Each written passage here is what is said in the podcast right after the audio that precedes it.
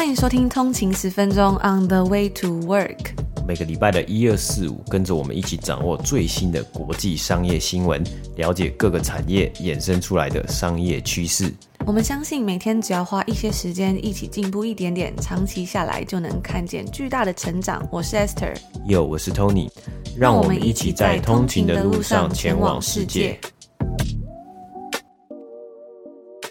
大家早安，今天是九月十九号，星期一，欢迎回来通勤十分钟。大家早安。九月初的时候呢，刚过了二十四节气中的白露，天气逐渐转凉。露，我看到我们家这个社区的露天游泳池里面的人潮呢，减少了非常多。之前夏天的时候呢，有时候在平日啊下午都会看到很多人在游泳池那边晒太阳，但是呢，现在开始都看到，哎，大家都不见了。那天气开始逐渐转凉，大家也要记得注意保暖，小心不要着凉喽。下个礼拜呢，就要进入正。是进入秋分了，而在北美的劳动节过后之后呢，大家也都拴紧了螺丝，学生们回到学校上课。那路路上的行人呢，好像也少了蛮多，感觉大家都是在上班啊，或是赶着要去上班上课的路上。之前呢，在多伦多市区可以看到这个观光巴士嘛，就是它有两层，然后它的第二层是露天的。然后那时候在夏天的时候，劳动节之前啊，其实常常都会看到这个观光巴士上面坐满了人。那时候还觉得哇，好惊奇哦，因为过去两年这观光巴士呢是就是很少看到，然后今年呢突然又看到，然后看到很多的观光客在搭这个巴士，就觉得哦，真的是一个很不一样的感觉。但是呢，最近也比较少看到这个观光巴士了。而在上个礼拜呢，其实也发生了很多事情。接下来呢，我们就来跟大家一一分享。嗯，那在上个礼拜呢，最大最大的一件事情啊，很多的投资人都在关注，就是上个礼拜北美时间周二的时候呢，美国的劳工部公布了最新的美国 CPI 消费者物价指数啊，那最后的这个指数的一个表现呢是不符预期啊，它年增率也是达到了八点三个百分比啊，也因此呢，在上周二呢当天呢，道琼工业指数呢就大跌了超过一千两百点啊，而同时呢，在上周呢，电视公工业的最高荣誉第七十四届艾美奖 Emmy Awards 呢，在洛杉矶登场了。影集《Euphoria》中饰演主角 Rue 的 Zendaya 呢，继两年前也是靠这部影集成为艾美奖最年轻的视后之后呢，今年第二次封后啊，夺得剧情类最佳女主角。那在这个影集之中呢，呃，中文台湾好像是翻译叫做《高校十八禁》啊。那当然我们也讲过很多次，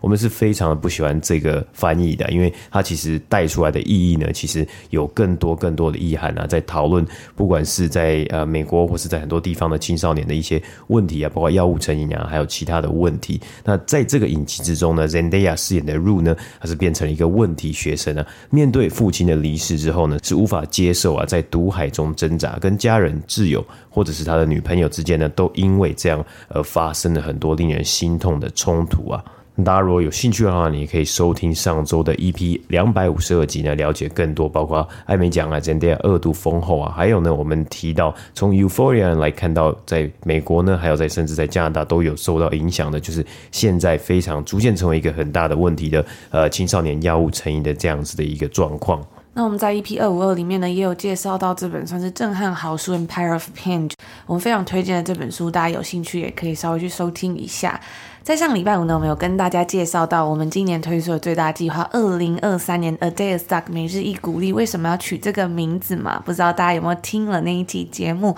那这个每日一鼓励呢，除了每天跟大家介绍一个公司之外呢，其实这鼓励的谐音就是嗯鼓励嘛，就是鼓励大家的意思，给自己鼓励的意思。那除了这个名字的意涵有双关之外呢，其实嗯大家如果已经有看过这个日历的封面的话，它的这个日历封面的设计呢，其实也有一点点。小小的巧思。嗯，对，那我们呢，在接下来的节目之中呢，就是每天的节目之中呢，我们也会慢慢的跟大家分享我们这个每日一鼓励里面的一些设计的一些巧思啊，还有我们设计的一些理念。那今天呢，跟大家分享，就是在这个封面上面呢，大家可以看到，如果有看到这个图片的话呢，有一个大大的箭头，黄色的箭头呢，那好像是指着右上方啊。那呃，跟我们平常在分享的一样啊，很多时候呢，我们在投资啊，或是我们看到一间公司的股票或是股价的时候呢，我当然都会希望呢。这间公司。如果你有投资这间公司，当然我都会希望这间公司它的股价走势图呢，就跟这个诶斗大的黄色的箭头一样呢，是往右上方前进的。那往右上方迈进，就代表它的股价呢是持续的在升高嘛，不断的升高。那同时呢，也代指了诶，对我们不仅是我们自己个人而言呢，或是我们自己的职业，或是我们自己的人生呢，我们也希望，诶，我们可以跟着这样子的一个方向，不断的去迈进，不断的去前进。就一种步步高升的感觉。那另外呢，这个箭头的选用的颜色是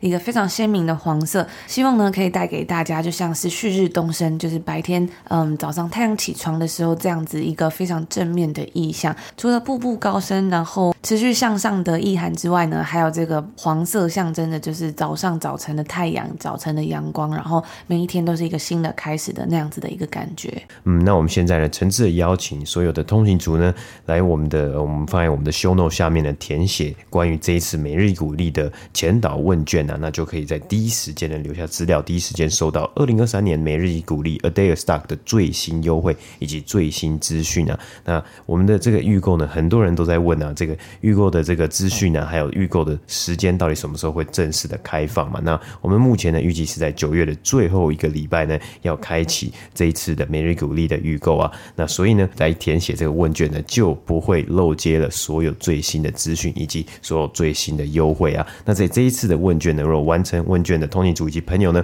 我们会随机抽出五十位通勤组呢，来请你喝一杯星巴克。没错，那在九月的最后一个礼拜正式上线的时候呢，我们会在前几天也是一样会有非常早鸟优惠的活动啊，所以大家真的要记得去填写这个问卷，才不会错过这个消息，因为时间 可能不会到太长。那我们来看一下上周的一些比较重大的新闻跟值得分享的新闻呢。上周呢，关于加密货币啊，也就是币圈呢，也发生一件大事情呢，那就是以太坊呢在上周正式的完成合并，也就是 The Merge。那这样子的举动呢，预计会省下超过九十九 percent 的能源消耗啊。这个升级呢，将让以太坊从过往的证明机制 Proof of Work 改变为权益证明 Proof of Stake 的共识机制啊。那过往的证明机制呢，英文是 Proof of Work 呢，需要矿工去竞争抢下拿到奖励的机会，例如拿到比特币啊，或是拿到以太币等等的。那这样的机制呢，导致会通常会导致啊出现过多的矿场啊。那这个矿场呢，就是有非常非常多的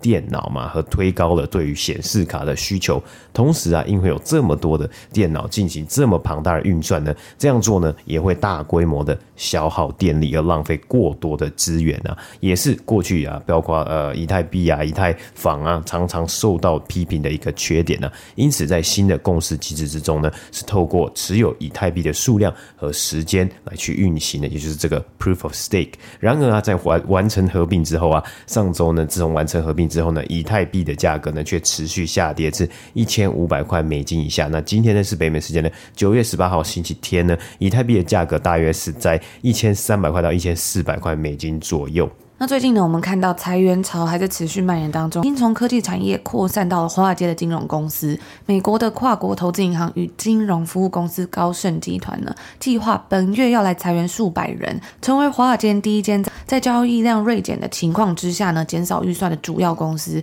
那根据一位消息人士就指出，高盛正在恢复他们年度员工淘汰制度的这个传统。在过去呢，该公司会针对那些百分之一到百分之五算是表现最差的员工来进行。进行裁员。另外呢，在加拿大第四大银行 BMO Bank of Montreal 旗下的 Capital Markets 资本市场部门呢，也开始裁员了，以应对目前疲软的市场环境。在科技公司的部分呢，为了在更广泛的经济衰退中控制成本，过去几年啊，美国网络当红炸子机云端通讯平台 Twilio 上周三宣布呢，将裁员百分之十一的员工。该公司的员工人数呢是超过七千八百人，也就是说呢，本次的裁员大约会落在八九百人左右。而近年来呢，ESG 永续发展的投资盛行啊，连英国的哈利王子呢和他的妻子梅根呢也都加入了这个行列。他们在去年呢是投资了永续投资新创 Ethic 这间公司，与该公司合作呢，甚至呢是让 Ethic 来协助管理他们自己的投资组合啊。而这间永续投资新创呢，Ethic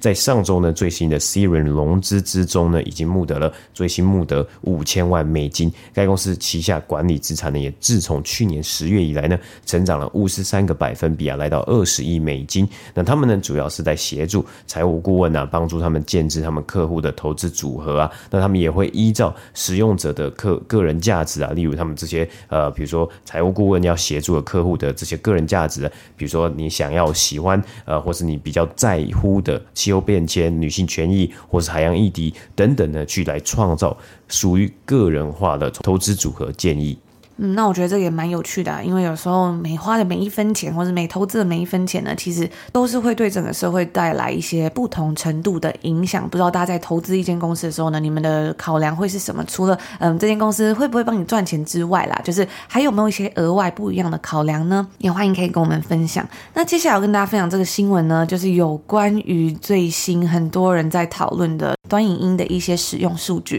不知道通勤族大家一天会花多少时间看在看这种比较短的影音或者这种短的影片，Meta 的创办人兼 CEO Mark Zuckerberg 呢，就希望能够透过新的功能，像是 Reels 等等的，去对抗逐渐成为美国主流的社群媒体 TikTok。但是呢，他这样子的策略真的有效吗？根据数据显示啊，TikTok 它的用户呢，每天总共在该平台上面是花了将近两亿个小时收看短影音，而 IG 用户目前每天呢，总共是花将近了一千八百万个小时来看 Reels。所以这个相差而言呢，其实差差距还蛮大的。那 Meta 所遇到的另外一个关键呢，是在于说他们没有足够的创作者想要在 IG 上面更新短影音。就是呃，像前一阵子嘛，也有很多人在讨论说，他们开始将这整个 IG 的 feed 整个版面呢，都是放很多短影音 Reels，让大家觉得有点反弹的感觉，就觉得说我只是想要看我的身边的挚友或是亲朋好友，他可能他自己的私人生活啊，他的生活分享，我不想要看到这些影片这样子。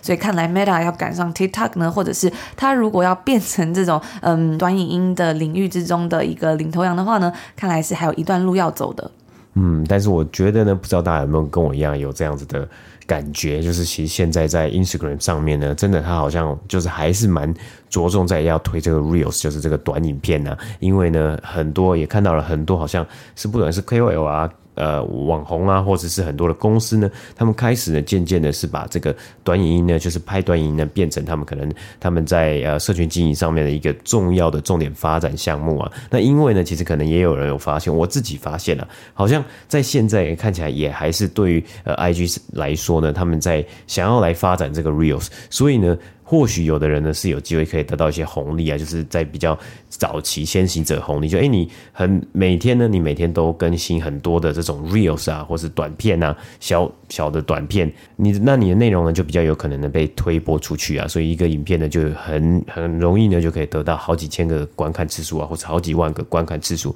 但是呢这样做呢，呃，到底有没有用呢？或是到底有没有能够呢赶上 TikTok 呢？这也还是一个。大大的问号。嗯，而且我自己有时候是觉得呢，就是他一直在可能算是不管是复制这个 TikTok 的模式，甚至之前我在 IG 上面有看到嘛，那时候 BeReal 很红的时候呢，马上 IG 就推出一个一模一样算是功能嘛，features 在它的现实动态里面，就是你也可以有一个前镜头跟后镜头，然后你可以拍出一个照片或是现实动态这样子。所以呢，很明显的感觉到就是 IG 一直想要在呃别人出了什么最新最流行的东西呢，它也一定要有，但是有时候就会觉得是不是应该要比如说走出自己的风格，走出自己的路，而不是一直去哎，谁做什么就赶快去抄，然后赶快就是不能让别人就是领先于前的那种感觉。但久而久之会觉得好像他慢慢在失去自己的色彩。而全球快递龙头呢，FedEx 在上周北美时间周四盘后呢，公布了初步的最新一季财报表现啊，它的这个财报成绩呢是大幅度的低于华尔街分析师的预期啊，所以呢，在北美时间上周五呢，它的股价啊收盘是大跌了二十一点四个百分比啊，来到一百六十一块美金，也创下了该公司史上单日最大的股价跌幅啊。那 FedEx 更是提到啊，目前在亚洲市场的一个弱点，以及他们在欧洲市场面临到的部分挑战啊，让该公司在这一季呢，他们必须撤回先前在六月公布的财务预测啊，并且呢，立刻执行了多项的降低成本的计划。那 FedEx 也提到啊，全球的送货数量呢，因为全球经济趋势而在本季呢大幅度的下跌。其实这个算是一个非常强大的新闻啊，因为呢，其实上周四呢，本来 FedEx 没有要公布他们的财务成绩，所以他们在这一次的算是新闻稿之中呢，其实他写到了一个字叫做 preliminary。也就是初步的，就是呃，首先或提前来公布这样的成绩啊。那很多时候呢，在对于这些公司来说呢，为什么你要先公布你的成绩呢？第一个呢，就是在现在的这样子一个状况，就是因为你认为你的可能表现会不如预期，或是已经不如预期了，然后非常非常的差，你要先先让投资人，或是先让整个华尔街呢，去让他们去呃。有时间可以去安抚一下自己的情绪，但当然了，安抚之余呢，我们也看到了上周五 FedEx 的股价就是直接的被投资人呢完全是一个抛售嘛。那但是呢，这个东西啊，FedEx 的表现呢非常重要的另外一个呃关键呢，就是在于说，因为它是送货的一个算是公司嘛，或快递公司。如果他的送货数量呢，他认为他的送货数量呢会大幅度的降低呢，也代表着是不是很多的消费者呢是并没有在购物了，然后大家的送货需求，不管是消费者个人，甚至是公司来说呢，送货的数量呢没有到这么的多呢，也就代表着相对的，对于一些可能是 e-commerce 电商的公司来说呢，或者是 Amazon 呢，或是一些其他的零售公司来说呢，他们是不是看到了一些诶呃，比较不好的一些警讯啊，所以呢，因此也连带的造成了上周五呢，包括 UPS，也就是 FedEx 的死对头呢，或者 FedEx 的一个强非常强大的竞争对手呢，以及 XPO Logistics 呢，都有下跌超过四个百分比啊。那当然，我们也看到了上周五呢，亚马逊的股价呢下跌超过两个百分比，加拿大电商龙头呢 Shopify 股价也受到影响，下跌将近六个百分比。嗯，那像是 FedEx 这种的公司呢，它的整个表现还有对于未来的预估，其实也算是对于整体经济的一个算是温度计嘛。所以它这次给出这样子的数据，也是让大家觉得嗯蛮负面或者是蛮担忧的。现在九月已经过了超过一半了嘛，很快十月就要来临啦，也就代表说万圣节的这个季节即将到来了。我不知道大家有没有想好今年呢，想要装扮成什么样子，或是有什么想要打扮的一些 ideas 了吗？那之前我去逛超市的时候呢，我已经看到了，就是在超市里面呢有。在卖万圣节的糖果包了，就是那种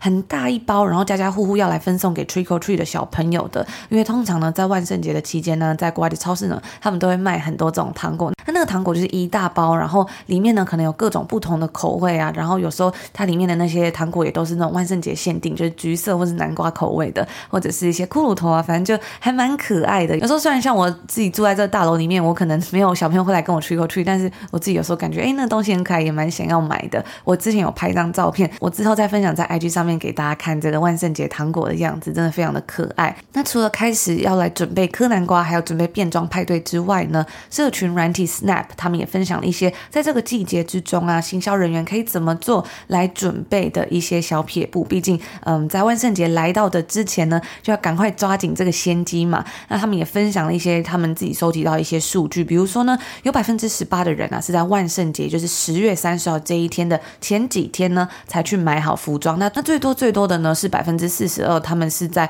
呃几个礼拜前，就万圣节的几个几个礼拜前呢，大概十月初的时候就买好了。那有百分之四十的人呢是至少会在一个月前就准备好服装，就知道自己要装扮成什么样子。另外呢，他们也表示啊，购物前有先使用 AR 来虚拟试穿的消费者之中呢，有百分之六十六都表示说他们比较不会去退货，因为他们可能有在这个网络上先虚拟试穿，就是用这个镜头上面看到自己穿起来大概是什么样子，就比较不会退货这样。那以上呢，就是今天我们要跟大家分享的新闻啦。提醒大家别忘了去填这个日历的问卷，除了掌握第一手消息之外呢，还有可能抽中我们要送大家的五十杯星巴克哦。那我们接下来也会陆续在我们有呃创立了一个新的 IG 账号，叫做 A Day Stock，直接打 A Day Stock 在 IG 上面就可以找到。除了在节目上面，我们也会在上面发一些就是有关于日历这个商品的照片，还有呢跟大家介绍一些设计以及内容上面的小巧思。嗯，那最后呢，跟大家分享一个小故事啊，就是我们上周呢去参加了 Toronto Public Library 啊，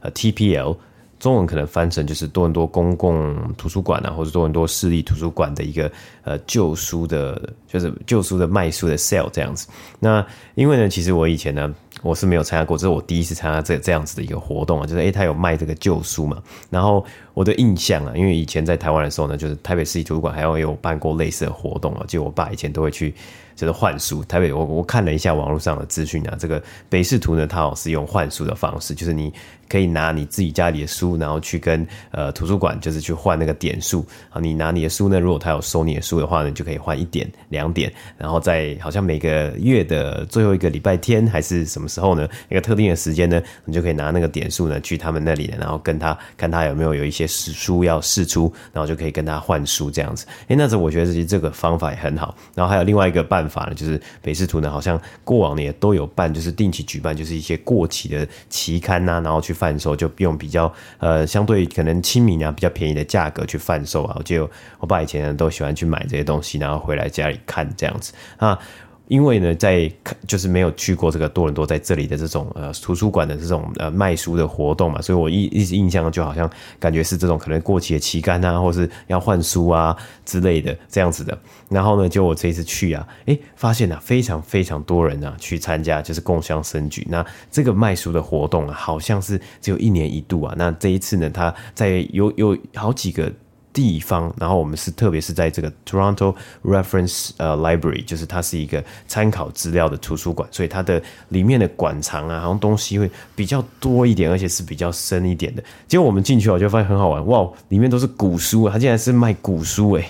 因为我们因为它这个活动呢，其实有分好几天，那我们是在第一天就去，它只有第一天是要收费的，就是一个人要三块，而且它只收现金。后面两天呢就不用入场门票，甚至在最后一天好像它还是全部打半价这样。但因为但是呢，因为第一天它试出来的书一定都是最好的嘛，或者说比较珍贵的，大家第一天就要去掏这个的，就要去找，就是有没有哎很珍贵的书可以看，可以带回家这样子。所以我们就想说，好，那我们第一天就要负责，然后就所以我们就想说，那我们一定要第一天就要去，就是因为刚好住在附近，所以就想说可以去看一下，说有没有什么值得收藏的宝藏。对啊，所以我们去的时候就发现，哦，很多书看起来就是它是年代久远的，不是年代久，就是不是那种可能二三十年的年代久远，是一百多年的年代久远啊，就是它有很多那种古书啊，你一翻开来，他说，它出版日期是一九零七年，还有呢，我有翻到就是我们有翻到一八多多年。然后我觉得很好玩，因为它里面很多都是旧书嘛，我就看到有人呢，真的是因为大家就一直在疯狂看，就是一直在找说，哎，有哪个书可以买，可以收藏这样子。我就看到真的有人哦，因为书都有味道嘛，他就拿起来翻一翻，然后就凑到鼻子前面在闻，这样。他是拿一本很旧的书，然后就觉得哇，真的是太可爱了。